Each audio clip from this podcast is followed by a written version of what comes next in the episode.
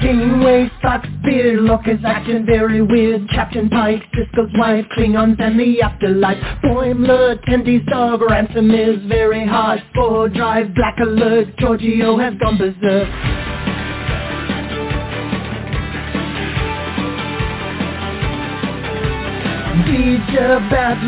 Edward is an idiot, Spock is dead, is wed, Chekov's wearing red.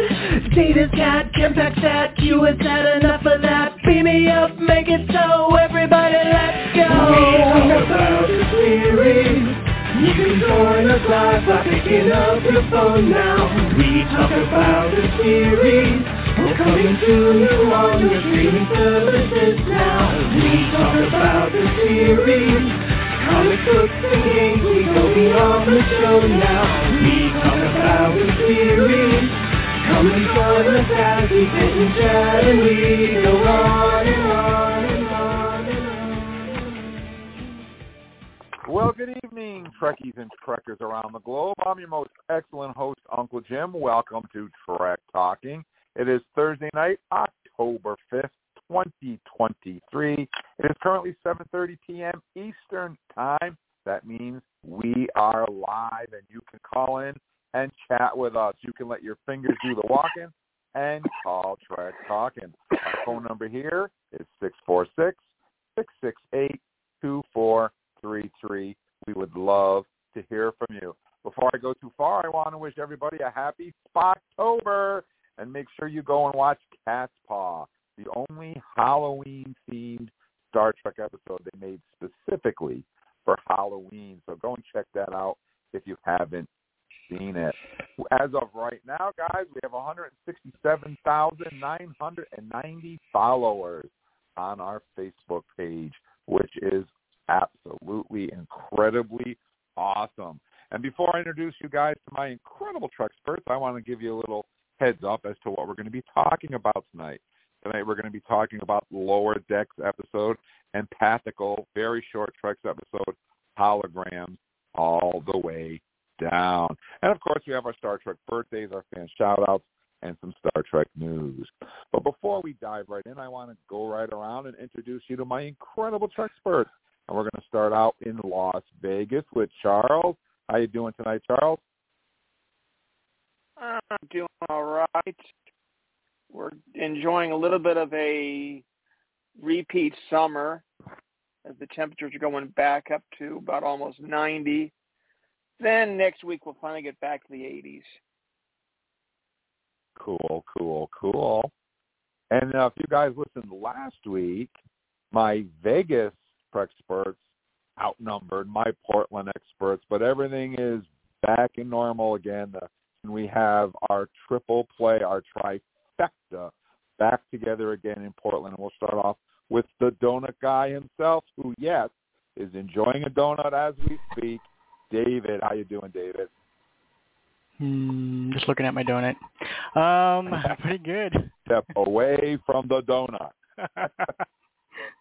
uh, yeah, I'm doing pretty good. Uh, I've been, uh, you know, moving quite a bit over the week, so I'm now resting, and whew, so glad that's over with. So yeah. And you're you're ready for some intense Trek talking. Yep. Yeah, excellent. And we also have from Portland as well our very own Eric. How you doing tonight, Eric? Uh, Jim, I am doing fantastic, and uh, you know, feeling a real sense of camaraderie with our global audience here because I know that wherever you are, it is Romulan ale o'clock somewhere. So that's very cheers very, to Trek very friends. True. Cheers to Trek. Very true. And and with us again, back from a sabbatical, we have our very own Paul, and you're never going to guess where he's from. That's right, Las Vegas. No, no, no. If you said Portland, you're correct. How you doing tonight, Paul? I think I heard somebody say Uranus, but that's not right. Um, no, I'm That's also from Portland. Hang out. Yeah. How you doing, man? I'm doing well. It's been a crazy busy couple of weeks. I can't even articulate it. And today, uh, my alter ego is I'm a human pincushion. I received uh, not one, not two, but three vaccines today uh, to make sure I'm ready for the crazy winter that is coming. And uh, so that I don't succumb to any crazy uh, viruses or things. So I am armored up, baby, and uh, fully fully prepped, ready for fun. The the Borg nanites are in action. Exactly. You can track me anywhere. All right, guys. Now that we've got that out of the way, every you can go to our Facebook page, obviously, and at the top of the page, you'll see the Live Long and Prosper pinned there, asking you where you're listening from. All you got to do is drop a line, make it like creative, and leave some emojis because that catches my eye. You're more likely to get mentioned. If you see a heart next to your name from yours truly, Uncle Jim, then you will be featured in a future stand shout out. So, Eric, who do we want to say thank you to this week? Right at the top of the order here, we got top fan Ralph Verdonk, who's saying hello to us from Meerhout, Belgium, all the way from Belgium. Uh, we don't get a lot of folks from Belgium uh, saying hello to us on the podcast. So, Ralph, thank you so much for being uh, one of the leaders there in your country. And top fan status means that, of course, you interact with us a lot on our Facebook page, meaning you like a lot of things. Maybe you repost, maybe you forward, maybe you leave a comment here and there. Uh, we always like to interact with our fans, and Roth is one of those who we interact with quite a bit. So thank you so much for saying hello to us. Also saying hello this week to top fan David Rennie, who's saying hello to us from Fife, Scotland. Fife, Scotland. Also, David being a top fan, uh, carrying that torch over there in the land of uh, misty rain and mysterious things. Thank you, David, so much for the support that you give our podcast. Live long and prosper as well to Patricia Alamatos, who is saying hello to us from Santarem, Portugal. Portugal, one of those countries. I Paul, have you been to Portugal? I can't remember. There's a just no, I have not. It's one of those I countries I would love to. I would love to go to. Kind of hit the whole like Spain, Portugal peninsula there at some point in my life. I hope to. Uh, Patricia, it looks lovely there. I cannot wait to visit. And thank you so much for carrying our torch over there in your country. And last but not least on my list is Jeffrey Page. Jeffrey Page is saying hello to us from Chelmsford, Essex, just across the pond in the UK. Live long and prosper to you. Peace and long life right back at you, brother. Uh, thank you so much for saying hello to us this week. Charles, I'm going to spin that globe back to you, and I think you're starting somewhere in the southeast, eh? Well, let's start off with a welcome to Nathaniel Austin from Jacksonville, Florida. It's probably warm in Florida. Uh, greetings to Addie May from North Central Alberta, Canada, as she hails a Canadian flag. Oh, welcome to Doc James from Maine. And a very warm greeting to Jerry Ferguson John Key from Chicagoland. Oh, I've been watching some YouTube videos on Sensation. Would love to pass through Union Station sometime in Amtrak. David, who's on your list? Yeah, so I got a lot of top fans over here. So I'm going to start off with uh, thank you for top fan Deborah Aguirre uh, Garcia, all the way from California with a uh, Vulcan sign. The next uh, top fan is going to be Brenda J. Thompson Pellick from Toledo, Ohio. And next on the list is the top fan J. Marie jo- uh, Jakowski from Connecticut, USA with an American flag. Uh, last on my list is the top fan, Edward Russell from Pocono Mountain, Pennsylvania. Paul, who's on your list? Well, first of all, my friends, we have the flag of Poland billowing in the wind proudly because we are saying hello to our good friend Adrian E. Gerard Rinkiewicz in uh, Warsaw, Poland. Absolute fantastic bastion of Europe there. Really great to hear from you, Adrian. Thanks for sharing your fandom and enthusiasm of all things Star Trek with us. It is great to hear from you. Uh, not too far away uh, from Poland, we're going to move on over to Sauerland, Germany, where Annette Ho is uh, saying hello. Live long and prosper, Annette.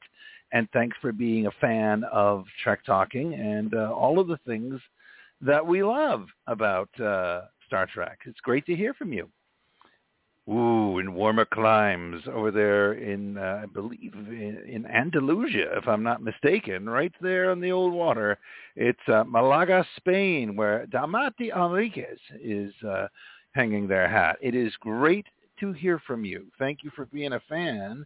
And uh, can, I, would, I would love to watch uh, an episode of Star Trek in Spanish uh, completely all the way through. I bet that it would just be a remarkable and incredibly cool experience. I wonder if YouTube can help me do that. I think that would be really, really great. So I just always love the fact that people are experiencing these stories in such a global fashion. Um, in, you know, from Asia to Europe to uh, you know, the American South where they speak a whole different language. Just, you know, kidding.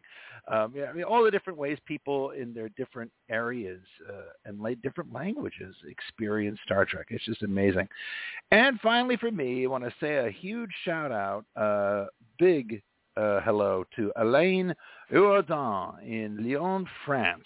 Uh, magical part of the world, I would just love to spend some time there right now. Um, if uh, Elaine uh, puts your head out the window and yell, they can hear you over in uh, Geneva. You're not that far away from the Swiss border, Elaine. Uh, uh, but the winter over there is unprecedented. I, I can't wait to see it with my own eyes. So, hello, Star Trek fans from uh, every corner of America to every corner of the globe. It's great that we all have this in common. Right, Uncle Jim? Absolutely. And before we finish off our fan shout outs, um, Eric, Charles, you guys didn't we have the uh, the Portug the Brazilian uh, voice actor for for Riker on the podcast? I think it was we Portugal. sure did.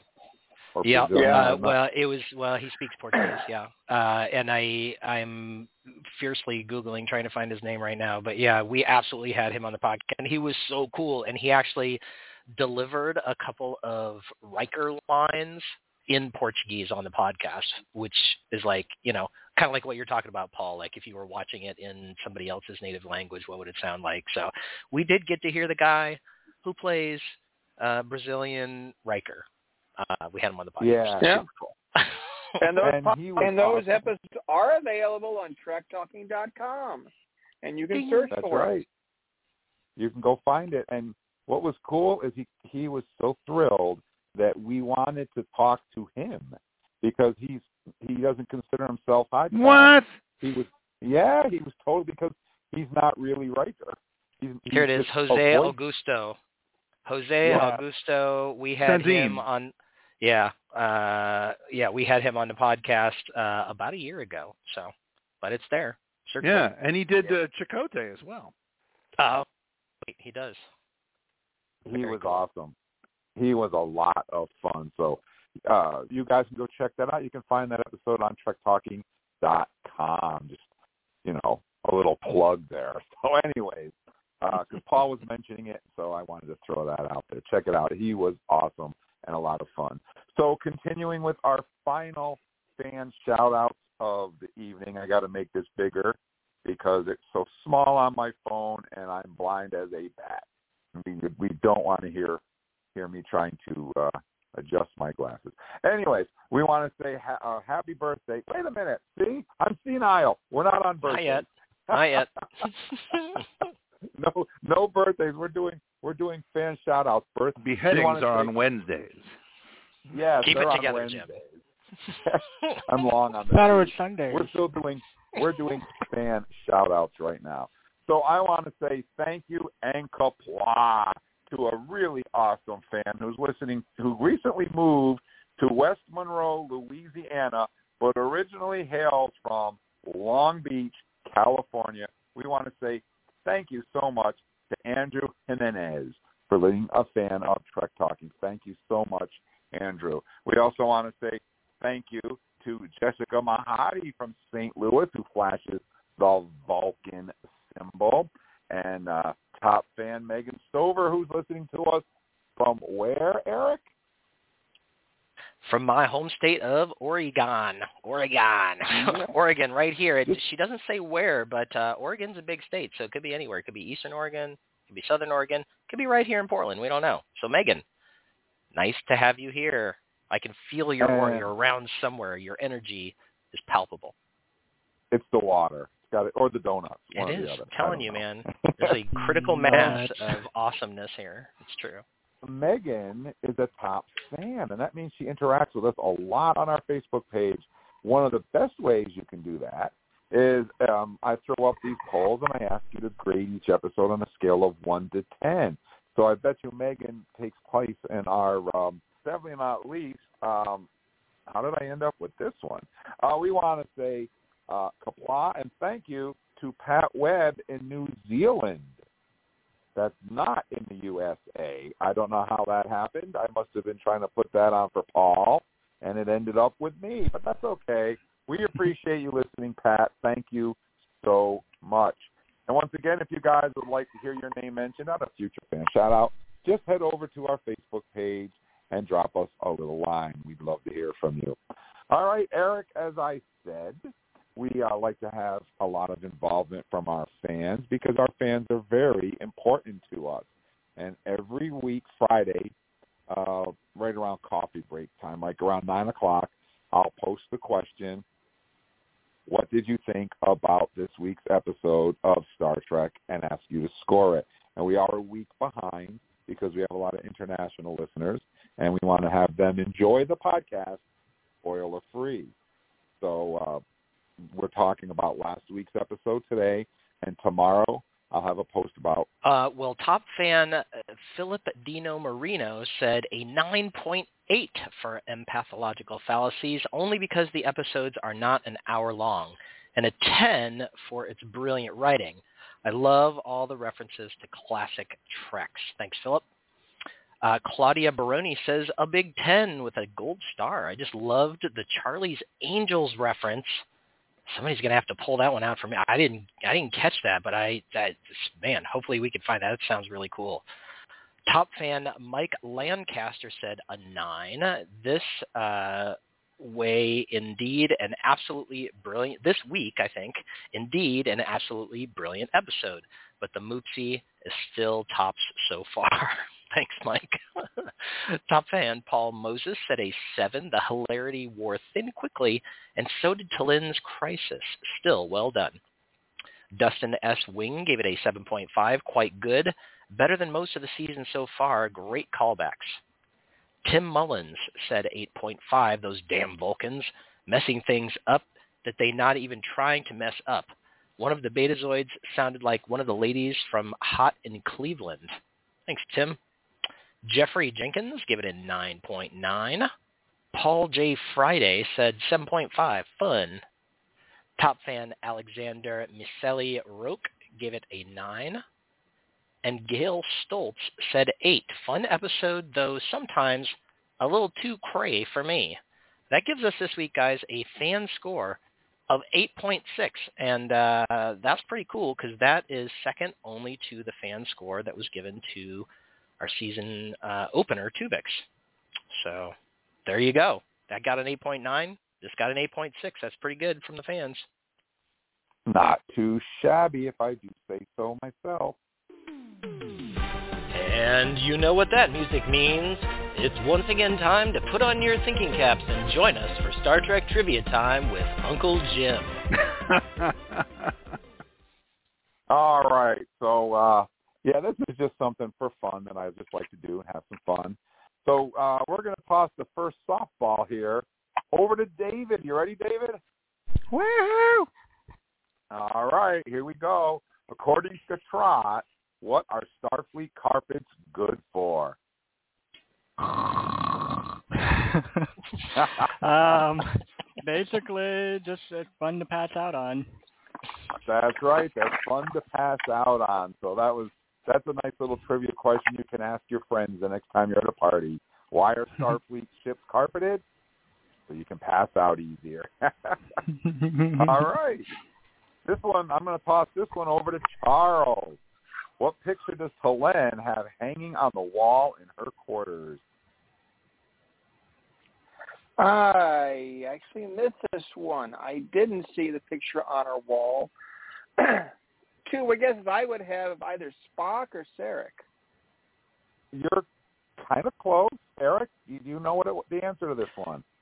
Can you get yeah, if I the- remember, I think it's well. I remember seeing it, and I was like, "Hey, that looks kind of familiar." Isn't it like a a picture of like Vulcan's Forge Enterprise? That's exactly what it is. It's the Vulcan Forge from Star Trek: The Motion Picture, oh, where from Motion Spock- Picture.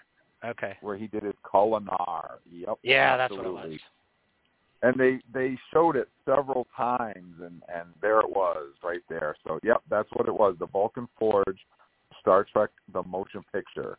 In my So, defense, Eric, also you're- you're- recalled in Star Trek Enterprise. Yes. Yes, yes. So, uh, but that was that was a lot earlier. This is this was the one much much later. So you're on a hot streak. You, you got you, you stole that one from Charles. Let's Oh, see how sorry, you do on this one. Okay. In the ancient past, we're talking ancient past here. What relationship did the Caitians and the Betazoids have? Oh. That- I know was you're a Dr. Sahana fan, so that's why Oh I God. this one at you. That was such a funny part of this episode. So yeah, apparently uh, in the ancient past, uh, the Caitians actually hunted the Betazoids for food. So I that, huh? feel like I need to know a little bit more about that. Uh, But actually, it's not surprising in some ways because there's actually some cool um, sort of beta can out there about how the Caitians are actually a sort of break off faction of the Kzinti from the animated series so that they actually are related as cat people and that they were like the more peaceful Kzinti who were like, screw you guys in your warlike society. We're going to get out of here. Um, so, you know, maybe early Caitians when they were still breaking off, they passed by Betazed, Beta Z and they were like, mmm, tasty. Picked up a brisket or two on the way. and and because I, I saw, don't forget that the episode of uh, TNG Transfiguration, Deanna Troi was turning into a. Mm. So Oh yeah, so there you go. Oh, So cats eat fish. Yeah, you're right. So Never maybe made that in the connection. distant future they were fish people. Like Cats oh fish. man, now I want some tuna. oh boy. Oh man. All right, so I'm going to toss this softball to Paul. No, Uh, uh, got his uh, glove on and he's positioned. He's ready to catch this easy one. So Paul, Sorry, man. I uh, you know, I have Bendii, Who- I have Bendii syndrome, so I'm not sure if I'll be able to answer this correctly, but I'll, I'll try. I may just start right. screaming for no reason. so who wore the hat that said it's Romulan ale o'clock somewhere, and where did she get it? All right. I, I know at least half of this one because it's a very memorable character name of the three Betazoid uh, ladies who have like uh, been wreaking havoc. It's the perhaps let's say more uh, overtly suggestive of the three with the wonderful name of Catroth. yes, that's right. Which means maybe she should get a job in sick bay on the uh, Cerritos, possibly. Ambassador Catrot, I don't know what you mean. Um, I don't know where she got it. Angel One? I'm going to say Angel One. Angel One. That's right. She picked it up on Angel One. Oh man, I can't believe I got Correct. that. They're softballs. I'm just lobbing them out there. They're, oh, they're after the week I've had, man, I'm lucky I can remember what show it even is. I'm like, All right. So, uh, David, David, you ready? yeah. I figured. I figured after your favorite line from the last one was Hump Dungeon, I figured this was a perfect place to it. Um, wow. So, David, who said, "Hey, is it just me, or is it incredibly horny in here?" um, I want to say it from the exact same episode of last week. It was Mitch McConnell. Yeah. It was Mitch McConnell. oh man. It was Mitch McConnell. oh man, I cannot. There's remember incredibly who- horror in her. Well, I mean, I think there's only like one person who would say that. I that's my guess. I didn't. I don't know, but It sounds like a Mariner line, but um, it's not Mariner. I want to say it was one of the Betazoid, but I cannot remember Ab- her name. Although it was the one wearing the blue dress. I want to say. A- yes, you're absolutely correct. Oh, I was it? will give Okay. that to you. Her name is Kafu. Ah, okay. That sounds like a ransom line to me. Yeah. Was- I, you know, when I watch the episode, I try to I try to get trivia questions that I think the particular you right away when I heard that one. so, okay, so keeping with that with that basic line of thought, Charles, you ready for yours? Yep. All right. So who said, can you imagine anything more Vulcan than Bendii syndrome? Hell, Mr. Spock's dad had it, and he's as Vulcan a motherfucker as anyone. And of course, they bleeped it on the show, but we can say it here on the air. Oh yeah, yeah. I believe that might have been Lieutenant Junior Grade Merritt Beck, uh, Becker. Exactly. And I never laughed so hard. I was like, Oh, my wow, gosh. I love that whole scene where they're locked in the closet and she Vulcaned it all up. I loved it. I absolutely Natana's loved like, perhaps I am Vulcan as a. yes. Yeah. that was great. All right, Eric, you ready for another one? yeah, man, I'm ready. All right. What disease did Dr. T'Ana scan the betazoids for? Ooh, I get another Caitian question. Uh, it is well, not really a Caitian question. It's the one. It's not Bendii syndrome because that's the. Oh yeah, it is. Is it? Wait, hold on. The No. what disease did T'Ana scan the betazoids? Oh right, the betazoids are the ones who get the xanthi fever. That's right. Xanthi fever is correct. And and Paul, Paul, you got another one. You ready? You ready? Hold on, let me- let me- Slap myself across Okay. the face. Yes. Okay. Right. Here we go. what what agency do the three betazoids that board the Cerritos secretly work for? Oh, it's excellent you would ask me this question because I just among my many interests is various intelligence agencies throughout the cosmos of uh, something I'm I have a, just a, a personal vested interest in. Let's just say, and uh, one of the ones that I just happen to know a little bit about is the the infamous BIA or the uh, Betazed Intelligence Agency. Um, uh, Mhm, mhm. uh, that operated out of shockingly uh, Betazed during the 24th century, and it's the uh, BIA Yeah, that these agents were really working for. Mhm. That's the one that Mitch McConnell wants to defund. So I just throw that out. Take away all our funding. All right, Charles, and this one, this one, I thought of you right away. Right away, Oh, you popped gee, in there. thanks. And this is this is just a fun one. Uh, it's not a particular person, but because I couldn't find the the character's name. So, anyways, this is your question: Who said that, of course, for Sector 87 will lurk over there? Uh, you're giving me Romulan questions? So I could yep. use that Romulan ale. yeah, I think that was the captain of the Romulan ship, who was on the Yeah, other I- side of the neutral zone. I, I, I read the credits. I looked it up. I, I couldn't find the, the they. It was an uncredited character. So yes, it was it was the captain. Trivia with Uncle Jim this week, and now it's time for cadet training with Charles.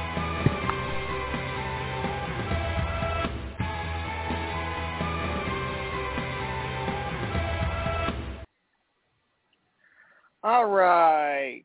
As Jim took some of my thunder talking about some of the different links in here, uh, we're going all over the place today. Let's start off with TNG Haven, Season 1, Episode 11.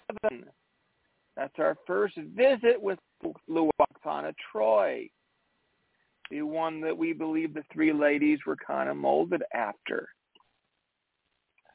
In Lower Decks, we uh, wej Duj, season two, episode nine.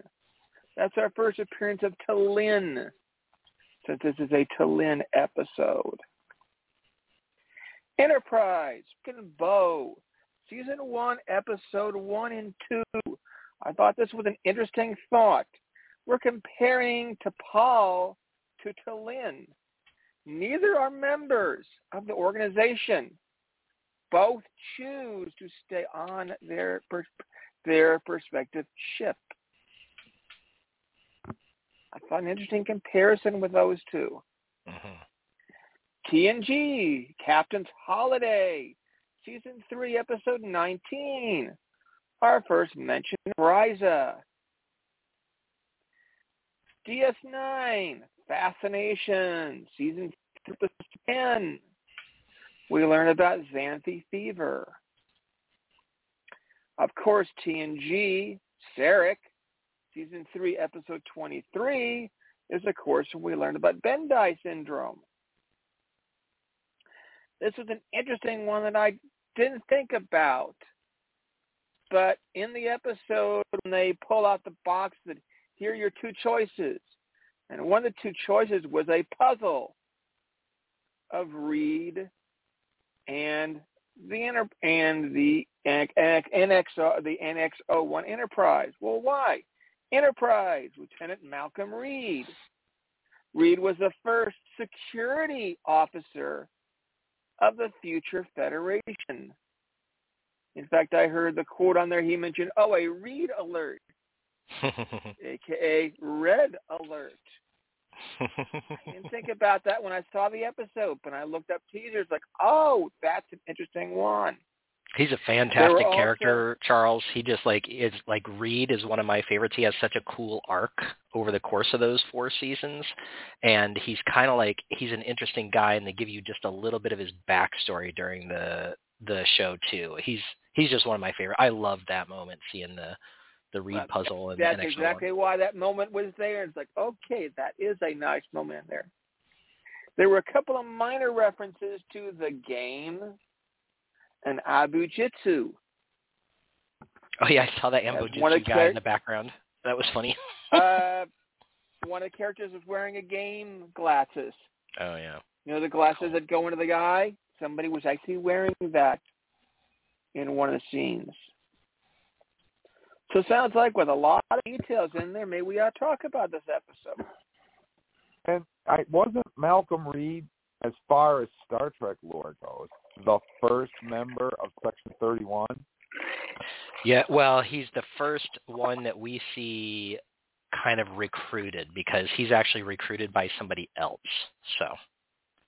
Yeah. Right. I, as far as we, as far as we, as, as far as we're are, concerned, like he's like canonically, he's the first person that we see recruited into the organization. Yep. Yeah, as far as we know, right? Because Enterprise happens prior to everything else. All right, guys. So we're going to talk about we we we've we've played some trivia, we've had some fun, and we've got some references. And now we're going to talk about the episode, and we're going to give our scores. Now, the fans scored it uh, 8.3. So let's see what we have to do in 8.6. Wow, okay. And since Paul wasn't with us last week, we're going to start with Paul. So what do you think, Paul?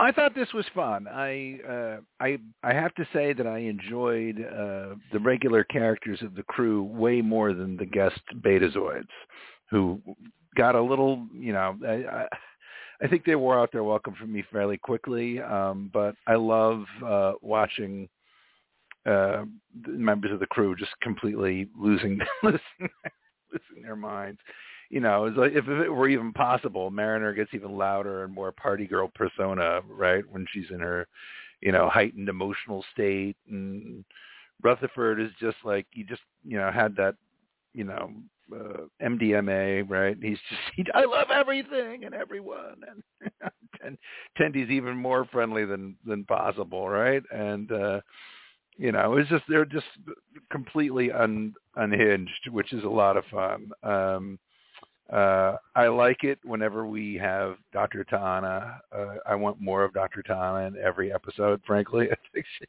just hysterical and just the whole, you know, latent predator of her in this episode was just great. I thought that was just really fun. Um, so it was cute. I, I thought it was really good. Um, uh, you know, Vulcan is a motherfucker.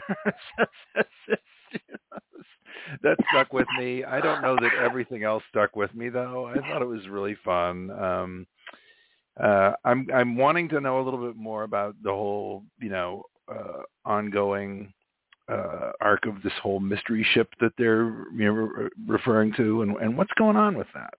Right? What's really the deal? Uh, I think we need to know a little bit more uh about how that fits into the plot, just to open up the plot so there is more plot because we're just getting the same reference over and over to that, but we're not diving in any deeper yet. And I think it's time to dive in a little bit deeper, uh, right? Um, it really is. This is the T'Lyn season, right? I mean, this really seems like it's she's becoming as much of a main character as any of the others are, and I feel like she's almost like taken some of Boimler's screen time. I mean, does anyone else feel that way? Yeah, I think Oh, she has, absolutely. and I I don't know that I'm against it, uh, but yeah, she absolutely has. I mean, she's funny as hell. I mean, that's the thing is don't don't take it as a complaint by all means because I I think she's great and the character is just you know deadpan hilarious, right? Um, I really enjoy that character. Um, I think uh, it's just interesting, you know, because you kind of feel like they've got their dynamic going on on this show, and then here's a whole new main character, right? And but they're doing some fun things with her to kind of look at how Vulcans are perceived, and she's sort of getting to have little, you know, learning moments each week, and uh, you know, she's kind of on a similar journey to understand herself that uh, we've seen a lot of other characters in past Treks Beyond, like you know, like Spock's been on and Data's been on, so she's kind of on her own voyage of self-discovery and acceptance within a social group, which is totally new to her. So I'm finding her really interesting um, as a character. Um, I always want more of uh, Carol Freeman because she is just hilarious. Uh, uh, so, so yeah, um, I think uh, for me, it's just really enjoyed the, uh, you know, watching everyone kind of lose control of the main characters and including uh, more of uh, of uh, T'Lyn, which is just great. Um, she's fitting in great, and uh, perfectly happy for more of her. Um, but the the guest characters, not so much. Um, you know, it's just like a lot of unnecessary fighting and kicking and nonsense. So I just. Uh, so what would I give this episode? I think I would probably give it. Uh, I think I would probably give it an eight. I think it just seems like it's appropriate. Yeah, let's give it an eight uh, if we will, and uh, and let's hope we keep moving forward with the story and becoming a little bit more interesting. And uh, let's let's get a Tendi episode or not Tendi. Let's get a, a Doctor T'Ana episode going. That's what that's really what I I think at some point. How have we never really had that? I think I think it's a, a, a void that needs to be filled. Yeah, the most T'Ana that we've kind of gotten is by way of Shax, I think, but we haven't Yeah. gotten a real focus on her. So maybe we need to have an episode where the two of them like go AWOL or something or something. Yeah. or Yeah. Well, they had that hologram episode, so I guess that was both of them together. Yeah, but i i would love Yeah. them to dig a little deeper and have even get more surreal with uh, with that character because it's just uh, she can't not be funny on. seemingly. so I would I would welcome more of that. So yeah, um, I'll, I'll get, I think I can go with an eight. Sounds uh, appropriate. Um, but uh, but yeah, I'm just curious to see where this season as a whole is going. You want to know, add a decimal into that? No, that's Yeah, not my no, no, that's not my jam, baby. Uh. I don't. I'm I'm pretty easy to make decisions, right? The it's like when I have. You ever drive a stick shift, David? You ever drive one of those? I tried. Yeah. Well, I think stick shift is cool, and if I ever had to have another stick shift again, I'd be down with it, right? Because you got first gear, second gear, third gear, fourth gear, fifth gear. There ain't no second point five gear. There ain't no three point five gear. There ain't no four point five gear. If you miss your gear, you strip your clutch, and I just think it's great. So. Uh, you know, I like those definitive convictions. That's just, uh, you know, that's what fuels me. So let's give it a solid 8.00. All right, there you have it. And uh, since David got to talk to us using the time traveling DeLorean last week, uh, we're going to let David jump in here and uh, share his live interpretation of this episode. Take it away, David. Okay, let me uh let me play the tape that I recorded a little yesterday. No, just kidding. Okay, so um, uh, let's see. So yeah, this episode, uh, I don't know. I'm I'm having mixed feelings with it for some reason. It wasn't my favorite, but uh, I don't know. I watched it the second time. Even the second time, it was just like, uh, I don't know. I mean, yeah, I had to rewind a couple times when I watched it, but because they talk so fast, I'm like, okay, what did he say? but yeah, I mean, it was just it was a lot of uh catching up to do. It felt like work almost to me for some reason. So to me, it was just kind of like I didn't really get time to enjoy it as much as I thought I would. But I think out of all of this, my actual favorite part of the episode was when it almost crossed the Romulan neutral zone, and then the warbird de- warbird decloaked, and and then all the crew goes, "Aw." so that was that was pretty good. Um, uh, yeah, uh, this episode it felt. Yeah, I was suspecting it was the Betazoids that were causing all of this and everything like that, and I completely forgot about how Vulcan could also do the exact same thing. Because correct me if I'm wrong, but didn't Spock also do something similar, or was it another Vulcan or something? No. That was Sarek. From Yeah, I mean, Enterprise? Brought up the episode Sarek. Yeah. But you know, Charles, there is something worth mentioning. I think about Spock, uh, which I think proves something about you know people. Some people have been talking about like the the range of influence and like how powerful T'Lyn's thing was. Remember that uh, in the original series, as I, I don't remember which episode it was, but I remember Spock was able to kind of like influence a guard through a wall, right? He was a Vulcan who didn't have to touch somebody to have like a mental influence on them. So it seems to me that Vulcans like not only have that mind meld situation, but they absolutely kind of, you know, radiate mental waves or whatever Hmm. that affect other people. And they can do it intentionally if they want to. Interesting. So yeah, I mean, yeah, I completely forgot about how Vulcans could do that, but yeah. Um. So I don't know. I mean, yeah, this was a uh, this was a T'Lyn episode, and it was interesting, but it wasn't as interesting as I was hoping. so I'm not going to be giving a 10 for this one. I'm actually going to be giving this one um, kind of close to what Paul is, I think. And um, unless someone can convince me otherwise, I might raise it a lower, which is, but um, other than that, uh, yeah, there's not much to this episode that I can really remember, and I've seen it at least good two or three times already past week, and I don't know, it just didn't stick with me. So I'm going to go with an 8.3, I think. We got an eight. We got an eight point three. All right, that's pretty cool. That's still that's still very reasonable. How about you, Charles? What do you think?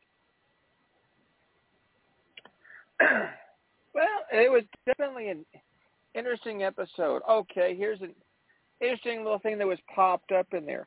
How old is T'Lyn? Sixty-two. 62. Interesting irony. Uh, we go back over to Enterprise. And how old is T'Pol? Is she 62? He is also 62. Awesome. Awesome. I love it. I thought That's that catch, very Charles. interesting, and I think that I think well that thanks to help some of the Easter Easter eggs when they were comparing the two those two Vulcans together, and it's like, and they talked about the ages of some of the different Vulcans we had got we have had in the series, and that both of them were 62. It's like, oh, that's interesting. But I like that comparison without really direct referencing but we get those two very very similar. Because in broken Bow, T'Pol decides she was going to return back to command. It's like no i think i'm going to stay with the enterprise. And T'Lyn's doing the same thing. She's wanting to stay with the ship and get a little more understanding of the crew I love the references to Zandai and Bendii uh, syndrome. And of course, Jim already talked about one of my notes, which is the BIA. Didn't realize I had an agency on Betazoid, but I guess they did. I think the story, as Paul's saying, he's worrying about the story progressing. I think the story is progressing. It's just they want to get it through the whole season. I don't think we're going to find out the entire story till episode 10. They're going to wait on the finale to finish it. But I've had some series that have done that. Even Discovery did that a couple of times, where they you wait to the end till you know realize who the Red Angel is. What was the cause of the burn? They gave you plenty of hints as they get there.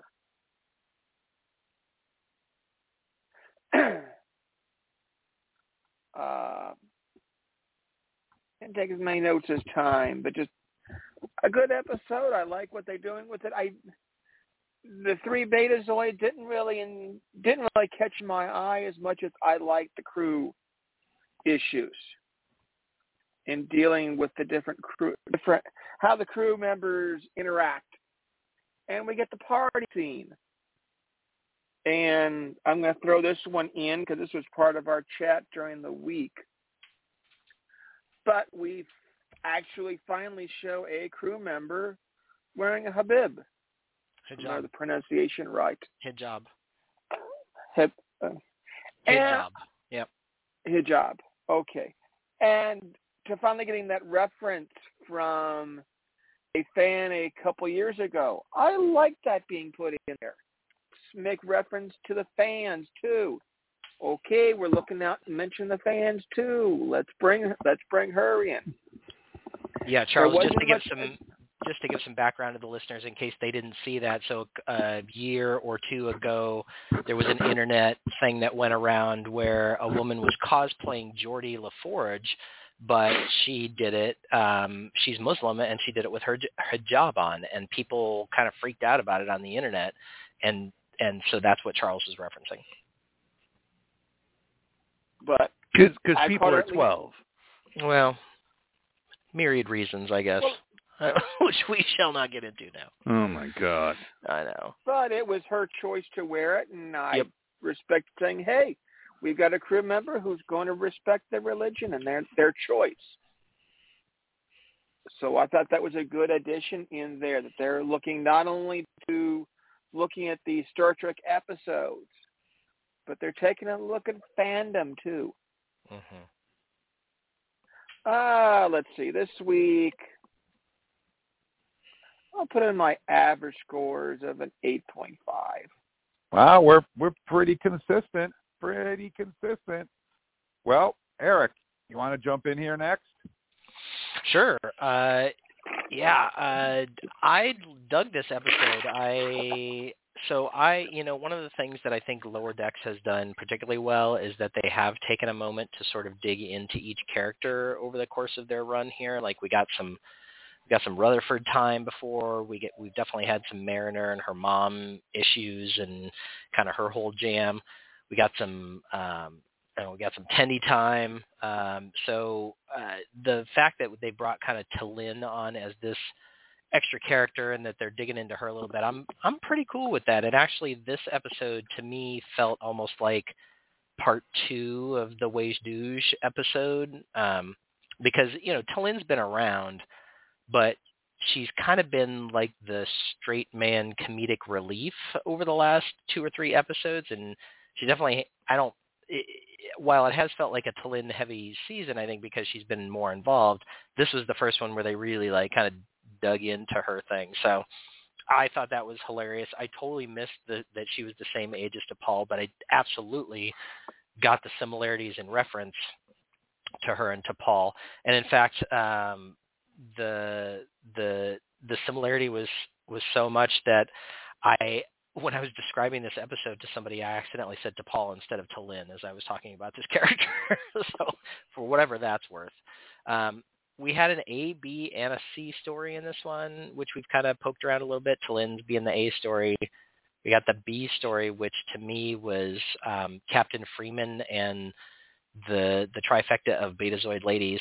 And here's what I'll say about them. Okay, so I didn't per- personally find like the uh, uninhibited, you know, party scenes hilarious too too much or anything. I mean, they felt very reminiscent of episodes like uh, the Naked Time and Naked Now, where you know crew just sort of goes nuts because some weird stuff is happening on the ship. So it it just felt a little um, okay, I see where this is going. You know, I I kind of see the formula here. So the first third or so of the episode was a little dull to me, but then it really took off, and I think it's I think it's not only because of the T'Lyn story, but I think it's because Freeman gets involved more with the Betazoid ladies, and to me, to have these sort of like four, um, you know, 40 plus year old women on the screen at the same time kind of interacting with one another and Freeman being the voice of reason and the other three being hilariously um, out of control. Uh, I I just really enjoyed that. So I I dug the B story quite a bit uh, in this episode as well. The C story with Boimler and the security guys and stuff, it it was cute. Uh, to me, it didn't really add too much to the you know to the interest stack, so to speak. Um, I will say that Boimler has a tendency to kind of make assumptions in this show, as do I guess a lot of the characters, particularly Mariner and Boimler. It seems like in this show they tend to make assumptions, and a lot of episodes are kind of based on them their assumptions being disproven. So um, this was just another one of those where Boimler is sort of like, oh, you know, security is kind of weak, and they do slam poetry and stuff which by the way was hilarious because I immediately, as soon as I said slam poetry, I was like, oh yeah, that's right. Wasn't Worf doing some poetry back in the day? so to me, that harkened way back to like Worf's poetry stuff. Um, but then, of course, when security kicks into to gear, you know, he's he's impressed. Um, when that whole scene is going down and they grab the guns and they go out into the the the the ship to kind of you know pacify or whatever they're going to do. I love it when you get you get T'Ana totally freaking out, and you get Shax in the corridor, and she jumps at him to like claw his face off, and he just catches her by the neck like a cat, right? just like holds I love her that out. it was so funny. She's like, rah, rah, rah. and you could just hear him thinking, "It's okay, honey. It's okay." so I love Shax and T'Ana together. Honestly, I'm I'm with you, Paul. I want more T'Ana, man. Um, I want more Shax too. Like I just his you know his favorite thing being ejecting the warp core. I just love that kind of energy, that like reckless. Oh my God, this is what I'm gonna I'm gonna live life to my fullest. T'Ana just kind of always feels like she's a little bit unhinged, which is hilarious for somebody in the medical profession. so,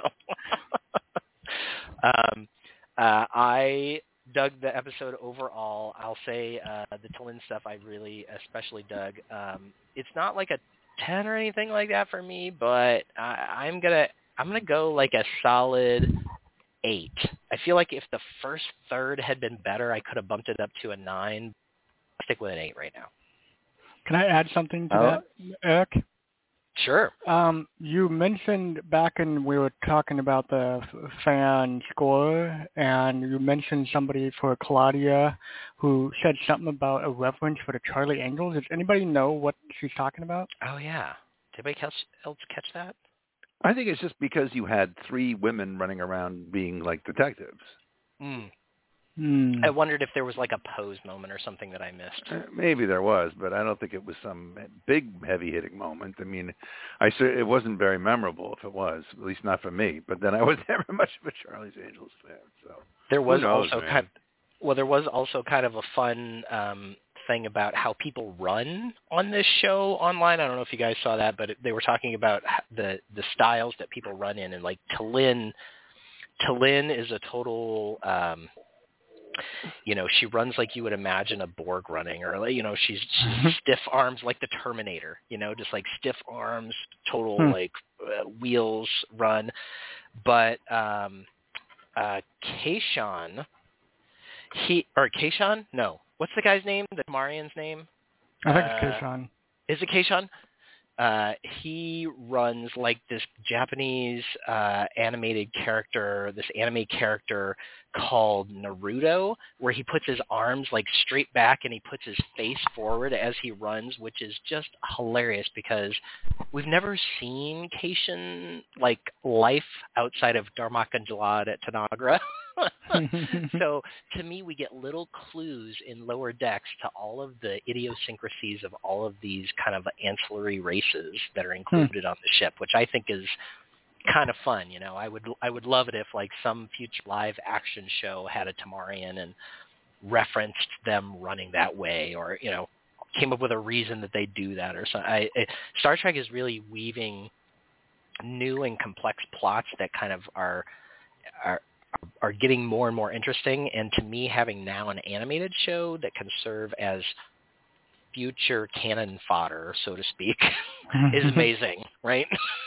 it's just amazing. All right. Well, uh, that leaves me to wrap it up with the caboose, which I'm more than happy to do. First of all, I the very very beginning when the Betazoids come on, and um, and uh, was it Kathu goes and grabs Ransom by the butt, and he says, "Oh, I get off I get off at 0300." She's ah, you're too easy, and he says, "I can be vague and unavailable." I was just I was just laughing so hard because that's so ransom. I just like wow, okay. Um, and I I love what you guys said about T'Lyn. I think she's she's like the the Spock character, like in Star Trek Four, where she's funny because they're playing it the way they're playing it. She's just being a Vulcan, and it, it's just funny. It's just she's a great character, and it just comes off as funny. So I really love what they're doing with T'Lyn. I love that she's a straight character, and I love how she tells a joke by not telling a joke. Like at the end when Mariner goes up about it, you know, and she says, "Was I getting emotional?" and kind of turns it back on Mariner. I thought that was funny. I, I also like uh, Migleemo how he is beating the crap out of the replicator through the whole episode. You know, phasers it, beats it up, and then at the end just kind of walks away whistling like that wasn't me. Someone else did that. Um, yeah, so what they've hilarious. done with that, Jim, is they've taken the psychologist on the ship and they've made him the one with the most issues, which, of course, yeah. for anybody in therapy is hilarious, right? You like you can imagine. It was good. and I got to say, last week I made a comment about uh, where in the hell is Jennifer? They've written her off the show completely, uh, which is unfortunate. But they replaced her with T'Lyn. But guess what? Jennifer was on the ship. We saw her in the background of all the scenes in the bar. So Jennifer is still there.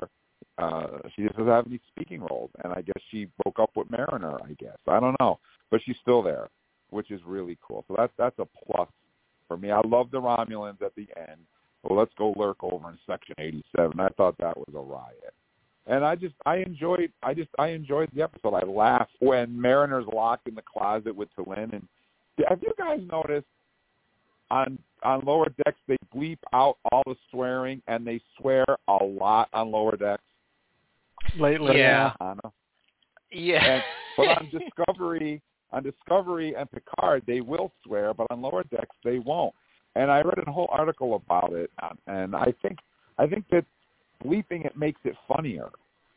I think hmm you know, like when T'Ana's going off, bleep, bleep, bleep, bleep, bleep. It's like you don't need to hear it to know what she's saying, and it's funny as hell. And uh, when when Mariner is in there saying, "Well, well, Spock's dad had it. He's as Vulcan as a motherfucker," and then T'Lyn says the same thing, I cracked up laughing. I never laughed so hard. I was like, I can just imagine Spock saying that to Kirk, you know.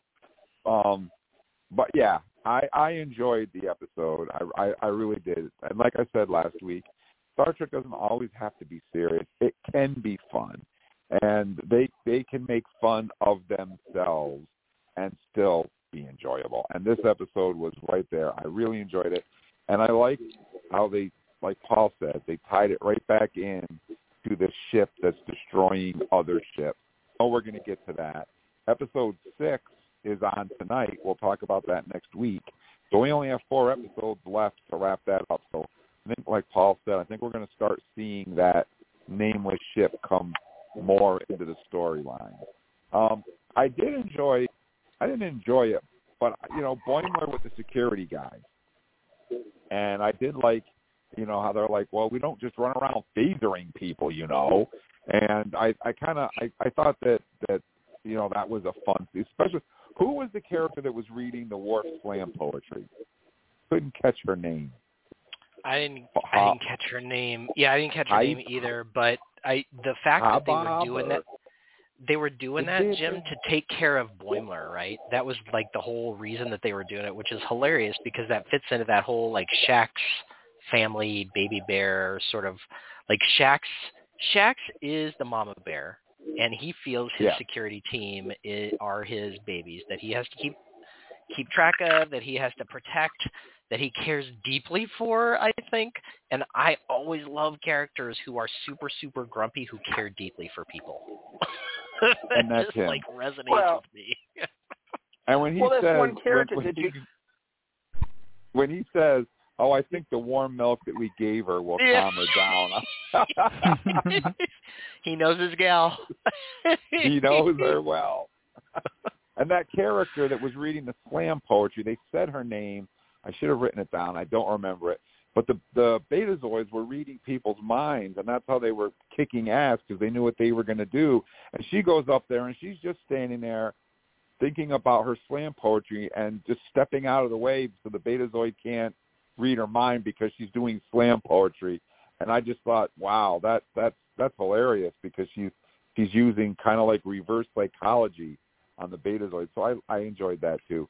So overall, I'm I'm going to give this one in in honor of Paul. I'm going to give it a nine point five.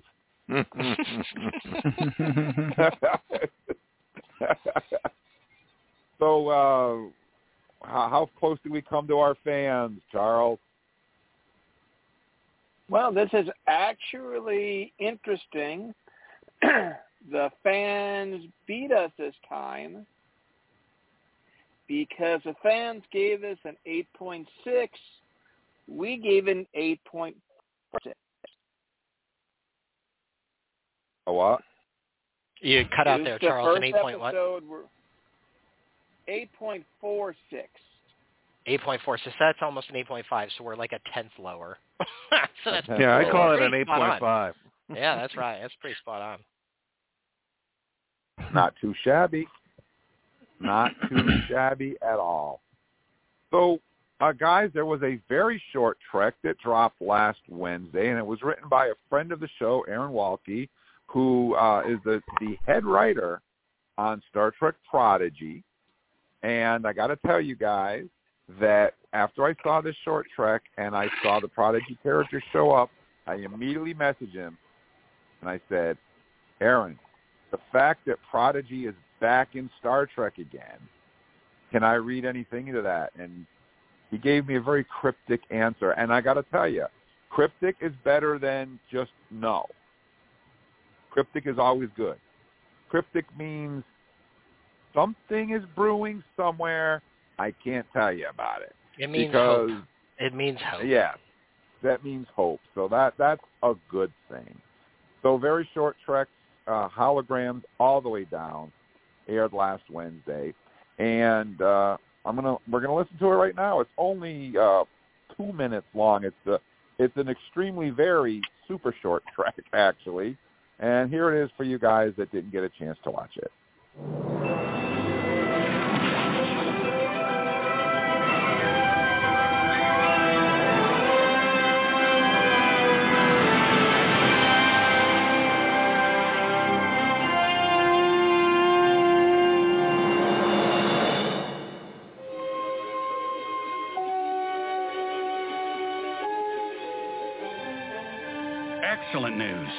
The signed and Earth safe.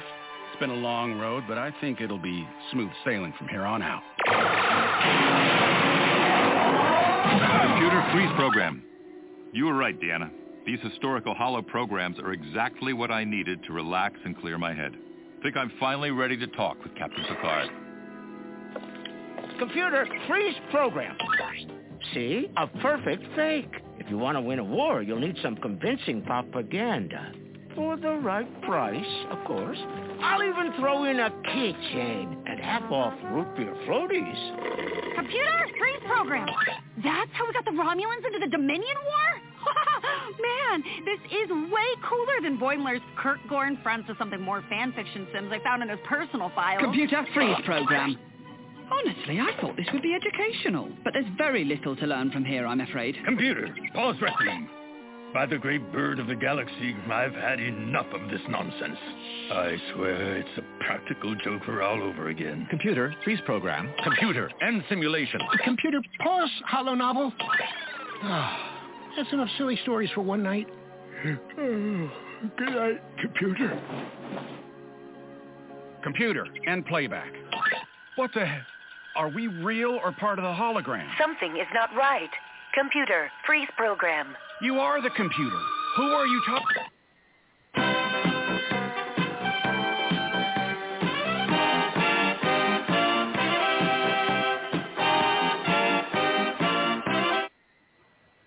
All right, Eric, what did our Facebook fans think about this episode of Very Short Trek? Well, top fan Sarita Taub said a 9, a true mashup to be sure. Michael Wilson said a 10 out of 10. Just like everything else Aaron Waltke has written, the man does not miss. Ooh. Hashtag save Star Trek Prodigy. Thanks, Michael. Jason Harden gave it a 10 out of 10. Peter Makovites gave it a 5. Nicole Eschler gave it a 10. This is what this one was awesome. Features a lot of Trek people and even had Lower Decks and Prodigy. We'll be curious to see what the last one will be like. Top fan Jim Pence said 8. They seem to be getting better. This was a good one and much better than the last one. Scott Vila said a 7. It wasn't funny, but it was actually more enjoyable than the juvenile ones. Top fan John Stanton said 9. Funniest one yet. The first one was time deaf. The second was better, but overly reliant on potty humor. The third is easily the best. Hopefully this trend will continue. Troy R. Stool gave it a 8. An 8. This one was a lot of fun. And top fan Liam Assel said a 7. At least it was better than the last one. There's a theme. uh, that guy gives us a fan score for this very short trek of 8.3, and I feel like that's very respectable. Uh, is is that our best score so far? It feels like that's right up there. Yeah. Yeah. Yeah, that's the, the, much higher. Yeah. the very short treks have been bad. That We'll last just leave week's it at was like that. the only trek that we've ever rated that was in that two range. yeah. I don't think we've ever gotten that low. But, you know, it's all part of that grand conspiracy that we're part of. Yep. All right. So let's see. Uh, David, you want to get us started on this one? Huh? Oh, yeah, sure. Um, well, it was very short. I'm done. um, uh, this one I barely remembered because when you mentioned um, did you watch the short trek, I thought you meant uh, last Wednesday. I didn't realize it was last last Wednesday. So um, this one I had to quickly get on YouTube while you were playing it and kind of watch it along. So um, this one was okay. I, I did like the the theme where it was just like constantly going from one uh, franchise to the one series to the next, and uh, it was it was interesting, but I, I someone correct me. Did TOS even have holodecks? They had a Well, they- rec room. yeah, okay. which they which they referenced. Okay. Yeah, I I, I don't know. I to me I, it was okay. wasn't the best one. I mean, next week of course is definitely my favorite, but uh, this one in particular, eh, it was better. Definitely way better than the other one. Let's just put it that way. But um, but yeah, it this one was very short. Uh, I'm gonna give it a very very, very, very, very, very short. Uh, let's say. Very long time to say. I'm gonna give this one about a, a six point eight. Six point eight. All right. Six Well, I point gotta tell you, I Paul's just like there's steam coming out of it. As his ears. opposed to a six point seven or a six point nine, because it's subtle degrees of variation between It is. those It is, decimals, man. right? It It- is. it- yeah. it is. Okay. Yeah. Wow. it's very Some people. it's highly It's like people who can tell the difference between a Merlot and a and a cab just by tasting it, right? It's like Uh, It's no, complicated. I disagree. It's very complicated. Thank you for playing, but no, you're wrong. But you know, I gotta say that seeing NX01 again was was a lot of fun, and seeing seeing Trip and having the, him voiced by the the actor was was great. And the, when he says the line, "It's been a long road," I I lost it. I'm like, wow, there you go, you know, and and then leading into Deanna Troi and uh, Riker uh, in what uh, on arguably is the worst season finale of any Star Trek series ever made, and they referenced it in that in this episode. Um, and then, of course, it's a fake from Deep Space Nine. They squeezed in some Tendi. They got in some Sulu, voiced by George himself. They got in some Prodigy, which really got me going. I was like, yeah, yeah, yeah. Uh, I, I overall, I, I, I think it could have been longer, because it was it, it, just when you were starting, it, it was it felt too short. But boy, oh boy, was it better than the crap that we've had to endure. I got to tell you, Aaron Waltke knows his Star Trek and he knows his references, and he crammed a lot into two minutes. He really did, and I thoroughly enjoyed it. And I think I'm going to go a little bit higher than than David did. I'm not I'm I'm not going to go with a 6.8. I'm not even going to go with a 6.9. I think I'm going to go with an uh, LDAC, it's not that short for me. All right. So who wants to jump in here next? Charles, you want to jump in next? All right. I think there's not a whole lot to add to it. I like the references. I thought the Prodigy characters looked a little flat. That's the I think that's because Charles, I they really- literally they if you look, they don't even move. They were like they were like cutouts of figures from the show and they they're not even animated at all. They're just kind of like there. Yeah. That's why they felt Which flat said- because they were. Yes, they were. They were. They were clip Which- art. which I wish they'd done just a little bit more with that. But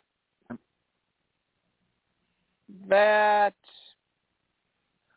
I think I'll go with an 8.5.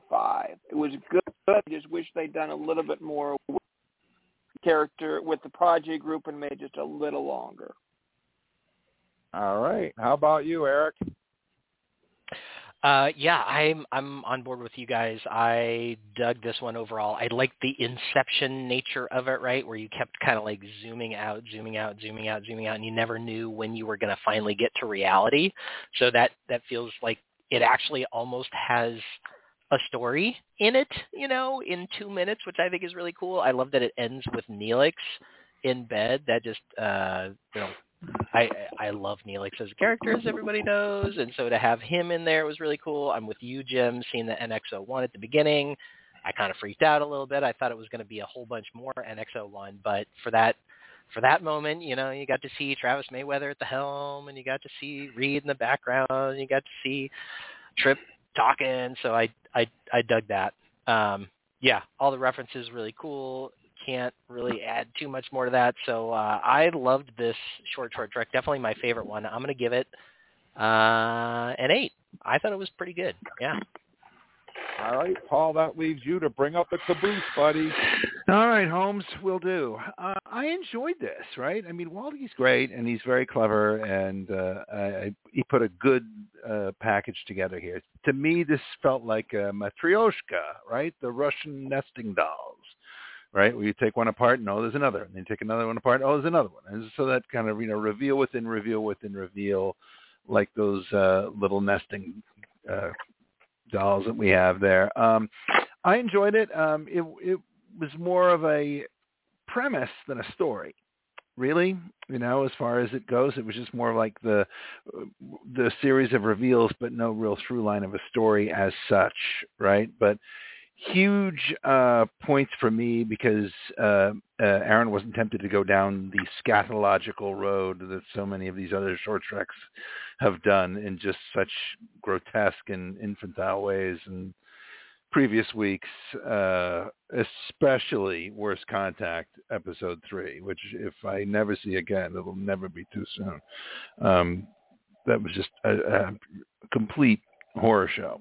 Um, but I don't really feel it had much of an ending. I, it just sort of ended and stopped. I don't really feel that the Neelix thing was an ending as such because it just seemed kind of like, and we're done. And so, uh, you know, I would have liked to. I, I tend to be, you know, like a little bit more of a a full narrative, even if it's a short thing, but just you know, a through line to follow. But I thought it was just the cleverness of the idea and the the fact that it, unlike some of these, uh, the the main thing you get here is affection for the material, right? And to me, that carries a lot of uh, a lot of weight. Uh, you know, as opposed to like you know the the one this week. Uh, yeah, we'll get to that next week. But uh, uh, it's like the folks making these sometimes don't seem like they're really genuinely fond of what it is they're depicting. They seem like they're kind of, uh, you know, more having a. They're not laughing with it; they're laughing at it, uh, which I don't really dig. And Aaron well, doesn't I mean, do I think that. yeah, and you gotta like ask yourself, what is the like? What do you think, uh, Paul, is the actual purpose of the very short tracks? Like, what? Why did they even make them? Um, I think the purpose was so that they could uh, laugh at how clever they were in the hipster bar on La Brea. okay. That's what I think it was, right? But it, but, and you know, hey, we got paid to write these things. What should we do? I don't know. Order some more cosmopolitans. Let's talk about it. I mean, that's I, I I don't think there's a lot much more going on beyond that. Really, I, I just these seem like they're way too, you know, uh, uh, cleverer than thou, uh, or at least they think they are and uh, it definitely I, I think they're a little out of touch with the audience for the most parts this week being the exception i think to that. Um so so yeah i still i would i would definitely give it an eight though. Absolutely. Um you know because it was just so much fun and it was done in a respectful and entertaining way. And uh, thanks aaron for uh, avoiding diarrhea and other grotesque uh things that your your your peers were unable to stay away from. So that's it eight for me And you eight know, point zero um, zero zero they they got every Star Trek series in except Strange New Worlds. I didn't see a Strange New Worlds reference in there. Or Everything else they Voyager. touched on. Well, Neelix is from Voyager. Oh, yeah, that's right. Okay. Yep, they got them all in there, but Strange New Worlds. Uh, So, uh, actually, Hemmer Charles- was in there. Was Hemmer in there? Hemmer was in there. There was that like two thirds of the way through. There's a couple of quick panels Oh, where yeah. Saru and Hemmer both get go by. They don't really, nothing really happens, but they just, it's, he's on screen for like three and a half seconds. Well, okay, then I stand corrected. All right, Charles, what is what does that put us with our fans? Well, the fans I actually did a little better than we did. The fans eight point three. We give it a seven point nine. All right, there you have it, guys. All right, well, this is the part of the show where we do our Star Trek birthdays. Oh my God! There's an Arab on the corner buying everything he eh. finds. There's a Error. Okay. Error. Error. Error. Today there's misery and Handles grief. of learning. Your facts are uncoordinated.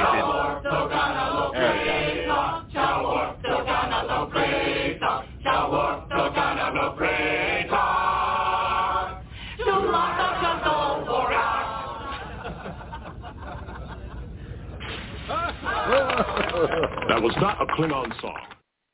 You know, Weird Al just loves to jump in there. You got to watch that guy every minute. I'm telling you, he's he's he's just brutal, brutal. Anyways, this is a part of the show where we do our Star Trek birthdays, and we always start off by remembering those members of our Star Trek family who, sadly enough, are no longer with us. And for that, we turn to Eric. Yeah, Jim, this week we're going to remember nine members of our Star Trek community who have gone before us. The first is actor Arthur Bernard. Arthur Bernard was the stage name of Arthur Friedman, who played Apella in the TOS second season episode A Private Little War. Uh, in 1948, Bernard began his 42-year tenure as a professor at the UCLA School of Theater, Film, and Television, which lasted, of course, until 1990, which I thought was an interesting fact about him. He taught courses in acting and directing for film and television. He's probably more famous than that uh, for that than he was for his actual acting. Uh, but he did do some writing and producing and directing for radio, television, and the stage along the way. Uh, his very last performance that we saw him actually on screen was in 2001. In fact, he he died almost immediately after this show. It was really sad. He had just completed filming an appearance as an elderly jogger in the 2001 comedy The Animal, which was his only feature film credit. So Arthur Bernard, uh, born September 29th, 1919, would have had a birthday this week. Happy birthday, Arthur. Happy birthday as well to actor Abraham Sofaer. Uh, Abraham Sofaer was a veteran character actor who played the Thasian in the TOS first season episode Charlie X and voiced the Melkot in the third season episode Spectre of the Gun. Uh, Abraham is one of our uh, 19th century births uh, from the TOS years. He was born in 1896, um, and he was uh, born to Burmese Jewish parents, which kind of gave him sort of a, a darker skin tone, which then later in his career would actually get him cast as a lot of uh, Native Americans and other brown-skinned people along the way. He had a particular propensity for playing in uh, science fiction stuff because he was in The Outer Limits, Time Tunnel, Lost in Space, Twilight Zone, uh, shows like that. Uh, he also along the way was a one-time school teacher and switched gears to acting uh, after a short time, made his stage debut, uh, of course, in Shakespeare's The Merchant of Venice. Um, known as Abe to his good friends, uh, he was uh, the father of six children along the way, which I think is so cool. So Abraham so fair managed to balance an amazing acting career with an amazing family life, uh, lived to be the ripe old age of 91 years old. Happy birthday, Abraham. Happy birthday as well to actor Charles Drake. Charles Drake was born Charles Rupert, and he was the actor who played Commodore Stocker in the TOS second season episode The Deadly Years. Drake appeared in nearly 80 featured films. He began primarily as a background extra and bit player, making brief appearances in classics like The Hunchback of Notre Dame, Sergeant York, and The Maltese Falcon, of course, from 1941. Uh, he soon began taking larger supporting roles in films like the 1953 science fiction classic It Came from Outer Space and 1957's Until They Sail. But his most well-known film role is by far uh, Dr. Sanderson in, in, the 1950 comedy Harvey, uh, one of my favorites. I just showed it to my family the other day. Uh, my my my teenager loved it actually. It was kind of funny. Charles Drake uh, would have had a birthday just October 2nd this week. Happy birthday, Charles. As well to the beautiful and amazing Persis Khambatta. Uh, she, of course, was the Indian model and actress who played Ilia uh, and the Ilia probe, I guess, if you want to sort of separate that as a different character in Star Trek The Motion Picture, uh, the bald one who you're thinking of right now. She was, of course, born in Mumbai, India, and started her career at a very young age, uh, 13 years old, when she was hired for advertisements for a soap brand. Um, then just a few years later, when she was 17 years old, she would be named Miss India and participate in that year's Miss Universe pageant. Um, she sort of tried to break into the film stuff outside of the Bollywood scene because I guess she didn't really dig on the Bollywood scene too much, but she had to actually go international to do that. When she did go international, she uh, got a few major roles in sort of uh, you know B movies along the way, Nighthawks, Megaforce, and Warrior of the Lost World. Uh, never really found deep success, and then eventually returned to India to establish herself as a Bollywood actress. So uh, Nighthawks is a bomb. Nighthawks is such a great movie. Is it a good movie? I haven't seen that movie in such a long. 1981 is when that came out, and I just yeah, haven't dude, seen it in such a long one time. One of the cool Rutger Hauer movies ever. It's just right. great. Yeah, she's great in it too. That. That's amazing. All right. Well, thanks for thanks for mentioning that. Um, so Persis Khambatta would have had a birthday also October 2nd. She was born in 1948, and we just lost her when she was 49 years old in 1998. Damn. Very sad, um, just to be lost so early. So, happy birthday, Persis. Happy birthday as well to Madlyn Rhue, uh, the amazing Madlyn Rhue, born Madeline Solomon. She was a prolific character actress who portrayed Lieutenant Marla McGivers in the TOS first season episode Space Seed. Marla McGivers, of course, eventually falling in love with Khan and that whole situation there. Uh, Madlyn Rhue not only played that, she made over a hundred appearances on television along the way, uh, including appearances on shows like Have Gun Will Travel, The Untouchables, Gunsmoke, Hawaii Five-O, Man from Uncle, Mission Impossible, and Starsky and Hutch. Uh, she was uh, con- some kind of like cool Ricardo Montalban stuff about her. In 1960, prior to Star Trek, she was actually in a Bonanza episode with Ricardo Montalban. And then years later, after Star Trek, she was actually in an episode of Fantasy Island with him as well. So just kind of a cool like little trifecta of connections there between Madlyn Rhue and Ricardo Montalban. Uh, eventually, Madlyn was diagnosed with multiple sclerosis, and she actually continued to act after that, uh, which I thought was super cool, making her final on-screen appearance uh, in 1996, and we lost her in 2003. So happy birthday, October 3rd, 1935, to Madlyn Rhue. Happy birthday as well to actor John Hoyt. He was a veteran actor of film, television, and theater who portrayed our very first doctor we ever get to see, Phil Boyce, in TOS's first uh, pilot, The Cage or as I like to call him, the doctor with the martini case that he travels with. Pulls it out when the captain needs it. I think that's pretty cool. Uh, Hoyt was born John MacArthur Hoysradt in New York and is actually or was a graduate of Yale University and was a teacher of history and stand-up comedian before joining Orson Welles Mercury Theater in 1937 where he performed with that company until World War II. And after he served in the military, he returned to acting uh, and began portraying a lot of uh, characters that I think you would describe as heavies, you know, menacing characters, uh, people maybe who were standing in the background looking like they were going to beat you up when you didn't agree with what their boss was saying. By the time of his retirement in 1987, he had built up nearly 250 screen credits. Um, so just one of these guys who started out in Broadway and then um, really just had an amazing prolific career and i love phil boyce honestly like he, he to me he's the proto bones he's the doctor that like understands his captain and gives his captain what he needs and i would have loved to have seen a a phil boyce um, character continue. And honestly if phil boyce shows up on strange new worlds i would not be unhappy.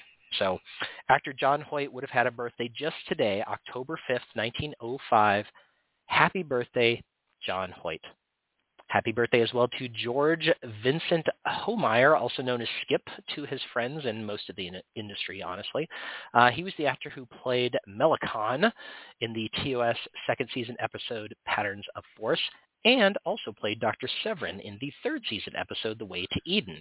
Herbert, Herbert, Herbert, Herbert. Say computer and Herbert. Yeah, there we go. Outside of Star Trek, Homeier co-starred in such films as The Gunfighter, one of his many, many westerns with uh, Ethan Peck's uh, grandfather, right, Gregory Peck. Uh, the Ghost and Mr. Chicken, he was in that.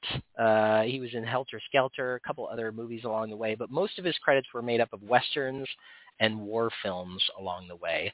Um, he phased out his uh, his career and he retired completely following a featured role in the western film Quell and Company in 1982, and little was heard from him until his death uh, after that, until uh, in 2017. So uh, lived to be 86 years old, but was pretty quiet in his later years. Happy birthday uh, this week, just today, October 5th, to Skip Homeier. Happy birthday as well to Ed Long, who played Midro in the TOS third season episode The Cloud Minders.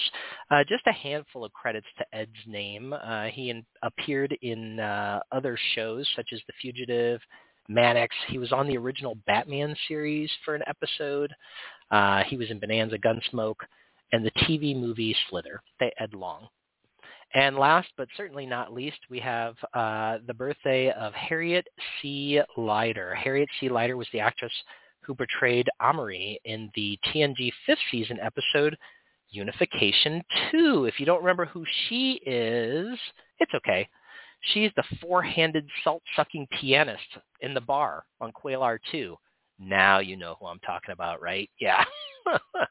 Leider also appeared on the television series The Commish. Uh, she was on Married with Children, My So-Called Life, and Time of Your Life. Among her film credits are supporting roles in the comedy Torch Song Trilogy, uh, the drama For Parents Only, and a thriller called Dream Lover. We lost Harriet uh, way too young as well. She was born in 1944, died in 2004 at the age of 59 years old. So Harriet C. Leider, happy birthday today, October 5th. And that, you guys, does it for our remembrances this week. So I'm going to take this birthday candle, which is burning not low yet, but uh, we better get a move on here, Charles. All right, thanks, Eric. Well, I'm not going to add a whole lot to the candle. Let's say happy birthday to Shay Astar, the actress and singer who played Isabella in Star Trek Next Generation fifth season episode Imaginary Friend. Happy birthday to William A. Wallace, actor played the role of Wesley Crusher at the age 25 in the Star Trek Next Generation first season episode Hide and Q.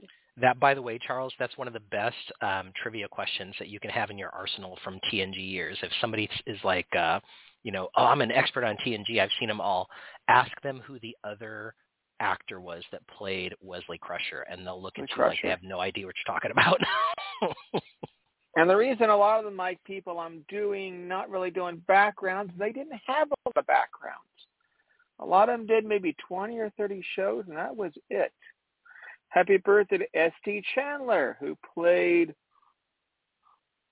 Oliana Mirren in Star Trek Next Generation first season episode Coming of Age.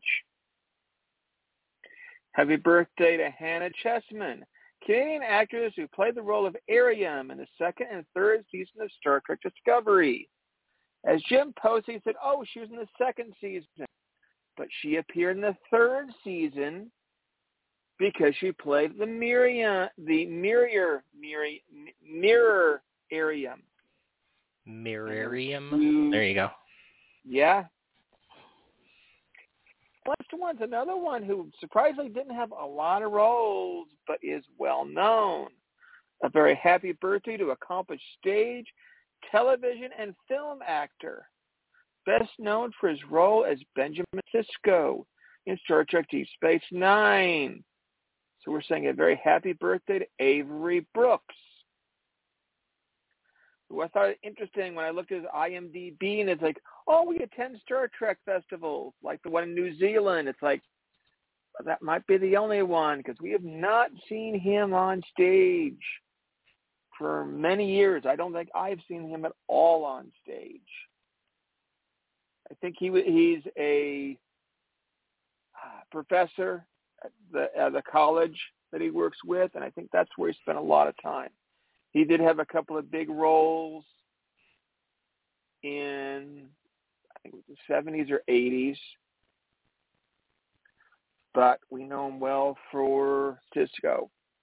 Anybody want to comment on Avery Brooks? Oh, man, talk about a, a different kind of cap Remember when Deep Space Nine came out and that first episode happens and not only do you get the like chip on his shoulder with Picard situation, but then you get the like magic of him and Jake and the relationship that they're going to form over the course of the series. I, I it's no secret on the podcast that DS9 is my favorite Star Trek and I think Avery Brooks is a huge huge part of that. Um, he is a distinguished alumni of Rutgers and he does still teach um, I believe, theater at the Mason Gross School of the Arts. Um, but yeah, it man, wouldn't it be cool to like see him on stage or to like oh, hear him talk so about powerful, some stuff man. or like yeah, he's I just, so powerful. uh, What I, I like about he- that character the Yeah. most is just it's the first time that we really have seen in a in a you know not just a throw off way, but a captain who is a father. And Yeah. and that is is Yeah. almost is it's it's almost a more important role for him to fulfill than captain, right? To do a good job of being a father to somebody in a realistic way that parents could relate to. I just thought that was just incredibly cool. And did you guys ever watch uh, Spenser Spenser, Spenser for for Hire? hire. Yeah. Yeah, sure. it's like He's 'cause- Hawk. yeah, because Hawk. before he was cast, Hawk. Avery Brooks was Hawk on that show, right? And he was such a badass. I mean, he was just brutal. It's just like if you needed something done or needed somebody threatened or intimidated or need someone to come across, you just sent Hawk over, right? And when I remember when everyone heard that's who they cast as the Starship Captain. It was such a cool choice, right? I'm like, he's going to just rip the place up because he's got one of those sonorous, you know, Shakespearean voices that just like, you know, get out of his way, mm. man. Just get out of his way. He is just brilliant. So yeah, it, uh, I I just don't think he gets the credit he deserves. He's a towering presence in Star Trek. Well, well with said, that, I will Well pass said. the candle over to Paul. okay. Deep breath. Okay. Well, we got all kinds of birthdays going on, so we better get to it, right? First of all, a happy birthday goes out to German-born British actress Antoinette Bower. And we were talking about Halloween earlier, right? Well, Antoinette Bower played Sylvia in the original series second season episode Cat's Paw, right? The infamous Halloween episode. Very, very cool. Of course, when you find out what Sylvia really is, it's pretty disturbing. It's like, it's like uh, I liked you better in your slinky dress, but not so much now. Right? Happy birthday also goes out to the the fabulous Stephen Collins, who a lot of people know from the uh, uh, the ongoing TV series of you know I, I want to say something ridiculous like 10, 11 seasons, Seventh Heaven, and of course we're talking about Stephen Collins, right? Who we all know uh, for playing uh, the role of uh, Will Decker, snubbed for command because of a pickish move of ego on the half of uh, Captain Kirk. And uh, you know, but he gets to hang out with Ilia for a while, so it's okay. I'm sure he can, you know, find a, a way of getting around that. And uh, it was one of those things that people, you know, debated a bit. But in the uh, in the novelization of Star Trek: The Motion Picture, it's pretty clearly established that Will Decker was meant to be the son of Commodore Matt Decker, of course, who you know perished in Doomsday Machine. So um, I thought that was really really cool, and because I love that tie-in there. Um, I wish they had been able to explore that, you know, of a son who's lost his father in such a crazy way. You know, that would have been a really cool ongoing character. But sadly, he didn't get to continue beyond that uh, one role. But I think fans like him, and I think he was very cool. This next one is uh, we talk about admirals a lot of the show, and to me, this is a good one because it's a very realistic uh, admiral. Um, we are loving actress uh, Natalija Nogulich because she played the recurring character of Admiral Al- Alynna Nechayev in both series, uh, Next Gen and Star Trek Deep Space Nine. So a whole bunch of episodes. But um, I love the fact that uh, that uh, Nechayev is one of those ones you can tell Picard's a little intimidated by her, right? Because he knows that she's a hard ass and that she's going to insist on like following orders and doing what the greater good is. When you appeal to her with reason and a and a good reason, she'll change her mind, right? But but she's she toes the line, and she's so. I think. Uh, would you agree, Eric? Uh, a good admiral. Absolutely. Oh, Yeah, absolutely. One of the one of our very best admirals that we have in all of Star Trek for sure. but realistic, just because she's you know she's. I like the fact that that you know she did not even remotely get let gender get in the way of her interpretation of the performance. well, yeah, and like- she's and like you said, Paul, she's all business. Like there's this one um line. Uh, what is it? It's from it's I think it's from like Descent or something where she's like she's like, listen, your duty is to the Federation, not to wrestle with your conscience. Like just freaking follow orders and do what you're told to do. And that like that is where Yeah. the admiral needs to be every once in a while when Picard's like, I don't know, what should I do? Yeah, because we're it's there's you know situations of war and the greater good, and and it's just like you know what what protects all of our interests, not your immediate ones, right? Yep. So she's it's like she's that kind of hardcore conscience that you have. You know, you might not like her in the in the moment, but you know, at the end of the day, you probably will really respect her, and I think that's a, an incredible role model um, for people. So moving on, we have all kinds still going on. Uh, hello and happy birthday to Michelle Krusiec, uh, Taiwanese American actress who played 18-year-old Molly O'Brien in the Deep Space Nine, I want to say sixth season episode Time's Orphan. Very, very cool. Love to see these characters get interpreted in different ages in different ways. Bridget Ann White from uh, Philadelphia, Pennsylvania, who we are liking, who played Larell in Deep Space Nine's sixth season episode Who Mourns for Morn. we are also saying happy birthday up north to Canadian actor, writer, and artist Duncan Regehr, who played Ronan in the Next Generation 7 season episode. Oh, yeah. Sub Rosa. Light that candle, baby. One of our very favorite episodes to uh, discuss. Maybe? I don't have I recently seen, yeah, I have recently seen though. Guess who else has turned into one of their favorite episodes? Um, Gates McFadden will sign your uh, crazy Sub Rosa candle if you present one to her at uh, at a con, right? And she will sign it smoking, and she is not shy of uh, expressing her affection for that. So I think it's I you know was something she came to to to learn to uh, to like. But you gotta love that character. I mean, Ronan's great. He's totally from the the gothic romance universe, but he just played it in such a cool way. Um, then he went on to play uh, Shakaar Edon on Deep Space Nine uh, in three different episodes: Shakaar, Crossfire, and The Begotten. Duncan Regehr, cool Canadian actor, writer, and artist who is an indelible part of Star Trek, and I think I I have got nothing but love for Sub Rosa. Sorry. And then finally for me, uh, happy birthday goes out to Jane Edwina Seymour. Played the Borg Queen in Star Trek Picard third season episodes of Vox and The Last Generation. And we say played the Borg Queen. We're really talking about the the physicality interpretation because the character was voiced by the great Alice Krige of course, who owns Borg Queendom for all time. But uh, a wonderful ability to really create a performance together uh, that the two of them did. So well done, Jane Edwina Seymour, uh, and wonderful gift to fans of Star Trek with that last season of Picard. I just got that on Blu-ray this weekend. I can't wait to dig into it. I'm super excited to revisit those episodes because some of them were just stellar. Right, Uncle Jim? Absolutely. And resistance is futile.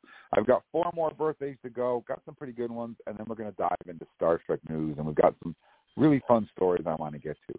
First of all, we want to say happy birthday to Elizabeth Dennehy, who played Elizabeth Shelby in Star Trek The Next Generation third and fourth season episodes, The Best of Both Worlds, Part 1 and Part 2, and she reprised their role on Star Trek Picard's third season episode, Vox, which Paul was just talking about. Happy birthday, Elizabeth Dennehy.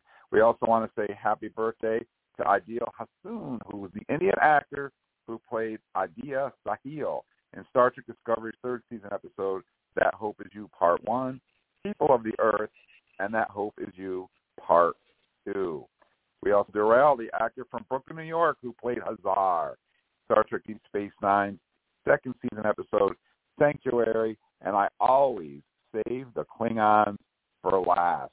So we want to say Kapla, well, or maybe Jolan Tru, or a combination of Jola Kapla to Jennifer Gatti, who played the role of Ba'el, Star Trek The Next Generation sixth season episode, Birthright Part 1 and Birthright Part 2. And she also appeared as Libby in the Star Trek Voyager second season episode, Non Sequitur. And this is the character that was half Romulan, half Klingon.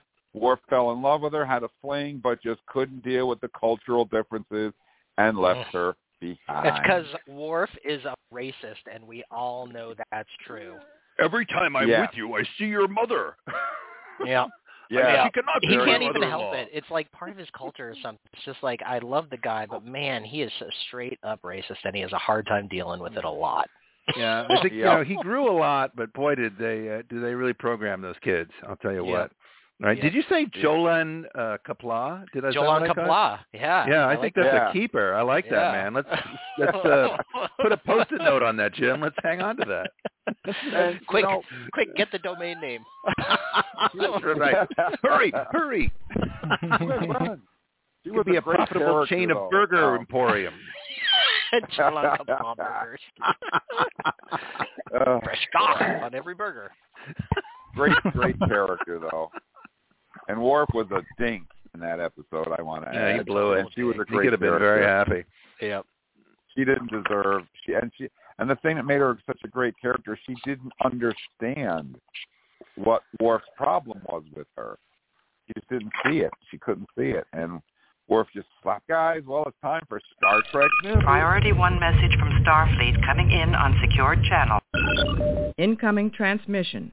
Enter authorization code. Command codes verified. Define parameters of program.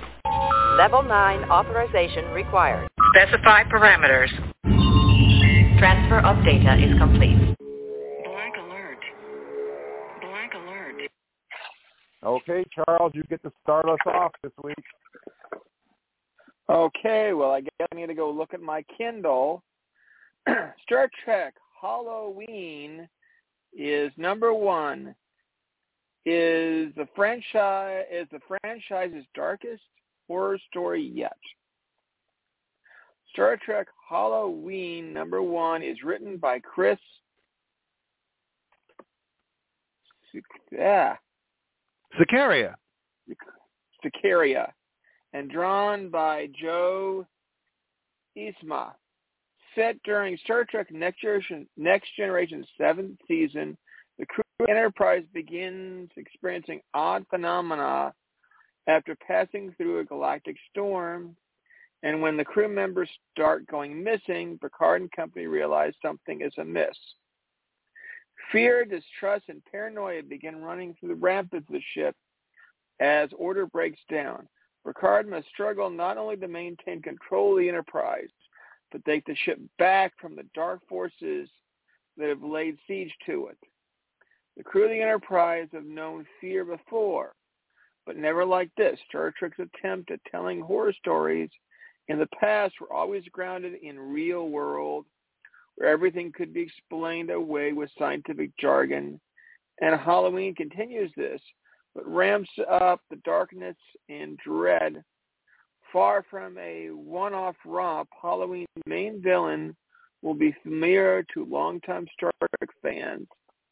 And here they are, they're most terrifying.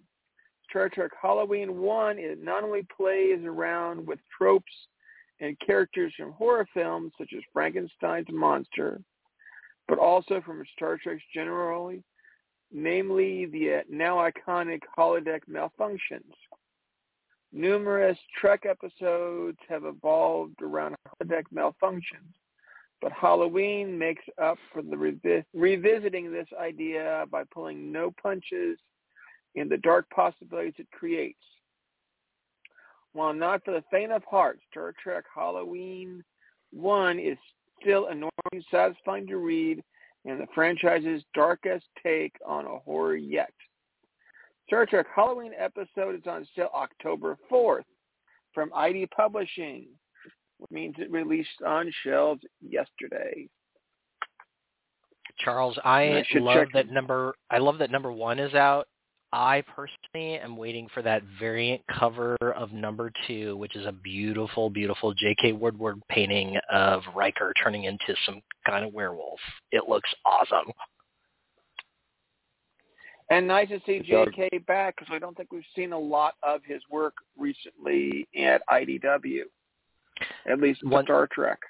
It's true, and there was a special thing that he actually posted on his um his I think his Instagram page or something where he said that he actually took the original of that painting and took it to a con and got it signed by Jonathan Frakes and he's like, guess who's never selling this original?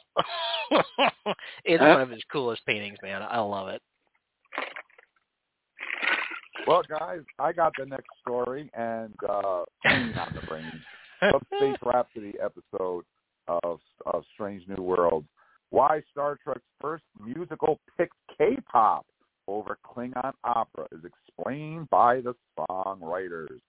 Star Trek Strange New World's musical episode, Subspace Rhapsody, the Klingons break out into a K-pop style choreographed musical number and not Klingon opera.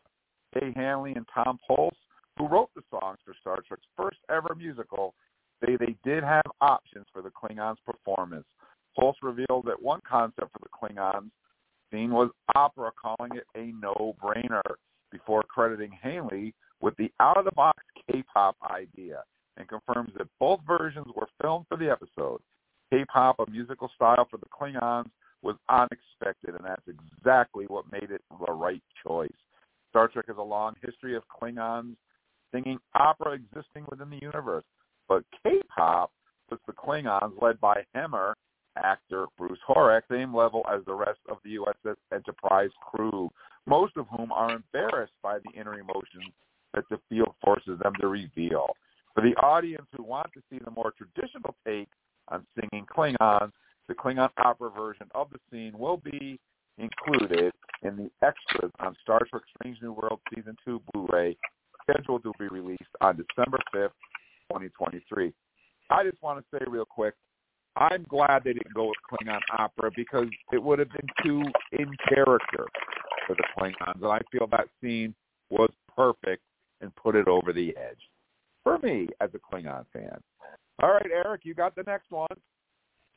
All righty, uh, we've got a cool article here that with a little twist on a traditional saying, so to speak, "Give long and prosper," a special tribute to Leonard Nimoy. Make the logical choice. Help bring the spirit of Star Trek to the museum. You may be asking which museum.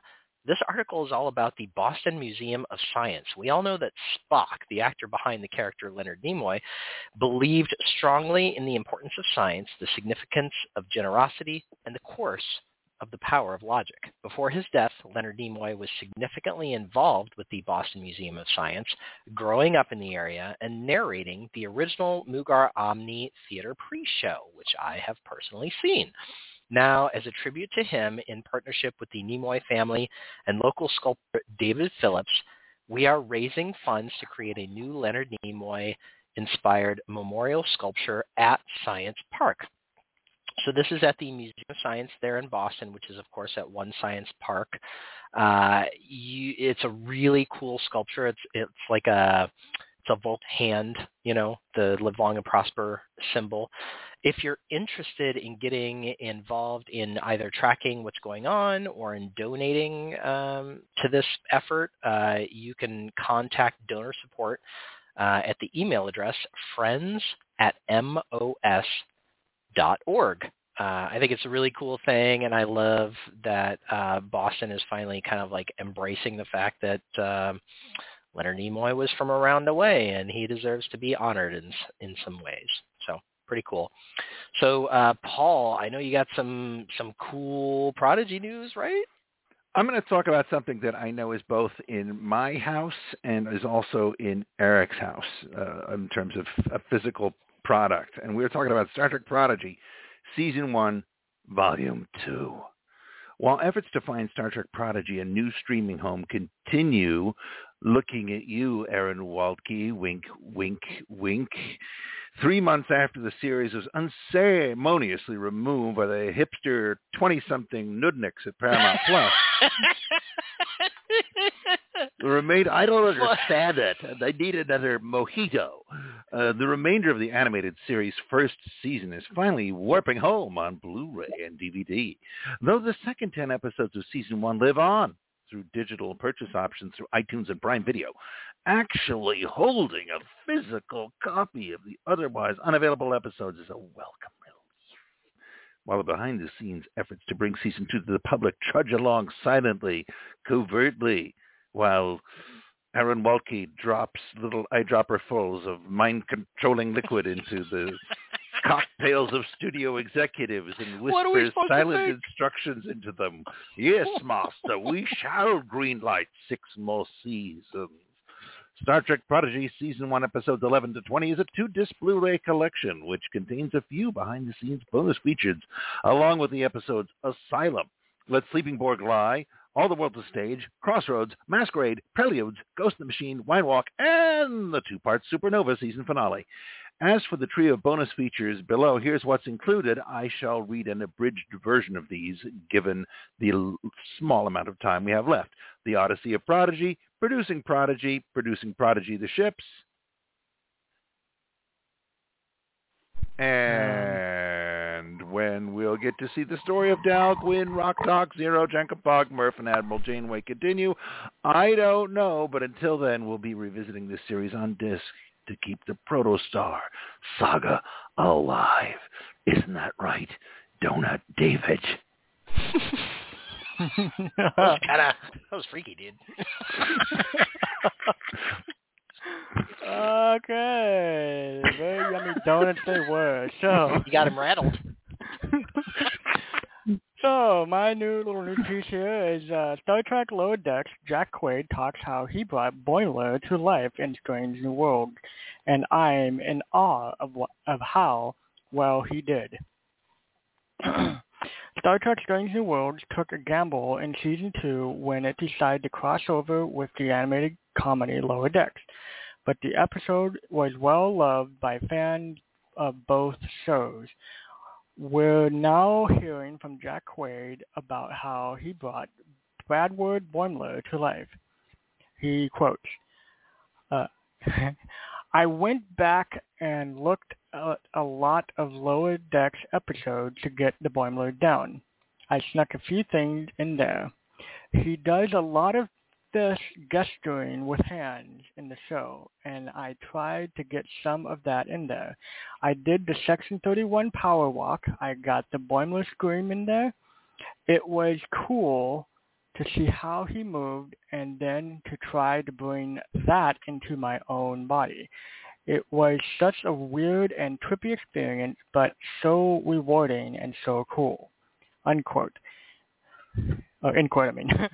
it speaks volumes to the fact that I didn't notice any of this, but it still felt like I was just watching Bradward Boimler in the living flesh on the Enterprise.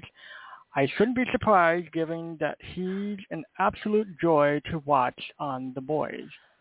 I would have loved to see live action version of Tendi and Rutherford uh, episodes of Star Trek Lower Decks on Paramount Plus on Thursdays. There's a massive collection of Star Trek. Uh, there's a massive collection of Trek on the platform for any fan to enjoy. So check it out and spend a day traveling through space with some of sci-fi's greatest characters. And yeah, that's pretty much what Jack Quaid did. So, Charles, do we have enough time for the next segment? I think we're going to throw enough time to throw this one in because I'm hoping some of you were reading it.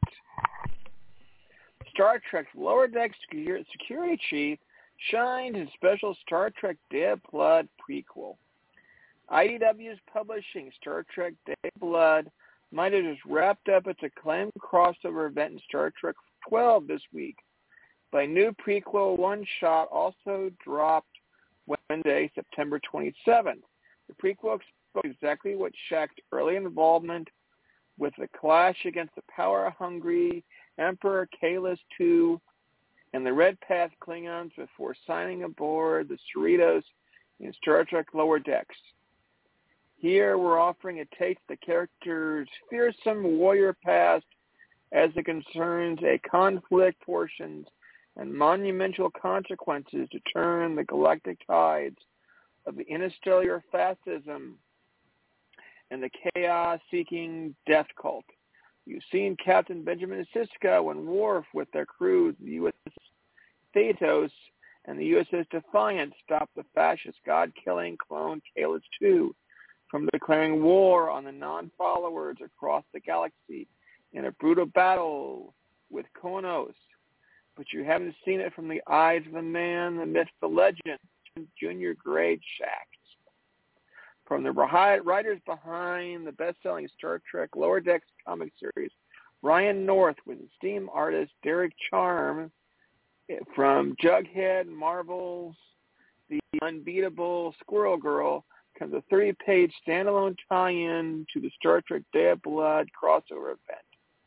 Star Trek FCBD 2023, Day of Blood number one, Star Trek 11 and 12, and Defiant 6 and 7 detail the Bajorans beast mode brawl and showcase all the behind the scenes Neon zealous butt kicking in a full animated glory. If you're not reading that series, you should be because I had to put a stop. I had to take a break and said, "Okay, no more issues yet." It's like, I need I need another issue or two. The story is continuing, and I need more. So one difficulty with dealing with series that it will go every few weeks. And with this, they're jumping between books. And the book's like, okay, you read Star Trek, then you got to read Defiant. You got to go back to Star Trek. Then you got to go back over Defiant because they're in order. And it is worth the series. I am thoroughly enjoying it, and I can't wait to see what has happened. And with that, I left myself we're in a out of cliffhanger. time, guys. Mm-hmm. Hard to believe, isn't it, that our time flies right by? But it does, and it did. But we'll be back same bat time, same bat channel next week. But don't touch that dial just yet. I want to say thank you to my incredibly awesome Trek experts. So thank you to Charles for hanging out and Trek talking with us. We really appreciate it, Charles. Oh, thank you. Always fun to talking Trek. And thank you so much to our very own Eric for hanging out and Trek talking with us as well. Thank you, Eric. You bet, guys. I had a blast. Thanks. And thank you so much for David, even though he didn't share the donuts with all of us. Um, we still appreciate it. Thank you, David. You're welcome. it's fun. and of course, thank you to our very own Paul for hanging out and Trek talking with us as well. Thank you, Paul. Glory to your house, my friend. Glory to the death to the Duras.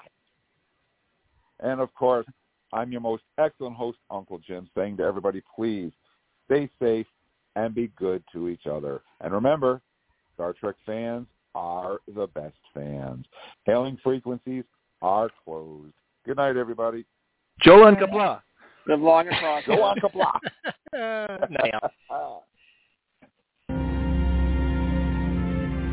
Let's see what's out there. Engage.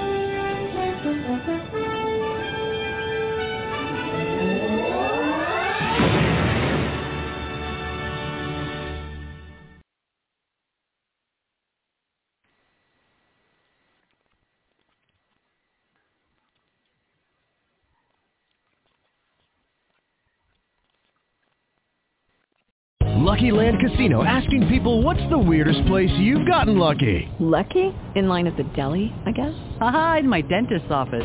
More than once, actually. Do I have to say? Yes, you do. In the car before my kids' PTA meeting. Really? Yes. Excuse me, what's the weirdest place you've gotten lucky? I never win and tell. Well, there you have it. You can get lucky anywhere playing at LuckyLandSlots.com. Play for free right now. Are you feeling lucky? No purchase necessary. Void where prohibited by law. 18 plus. Terms and conditions apply. See website for details.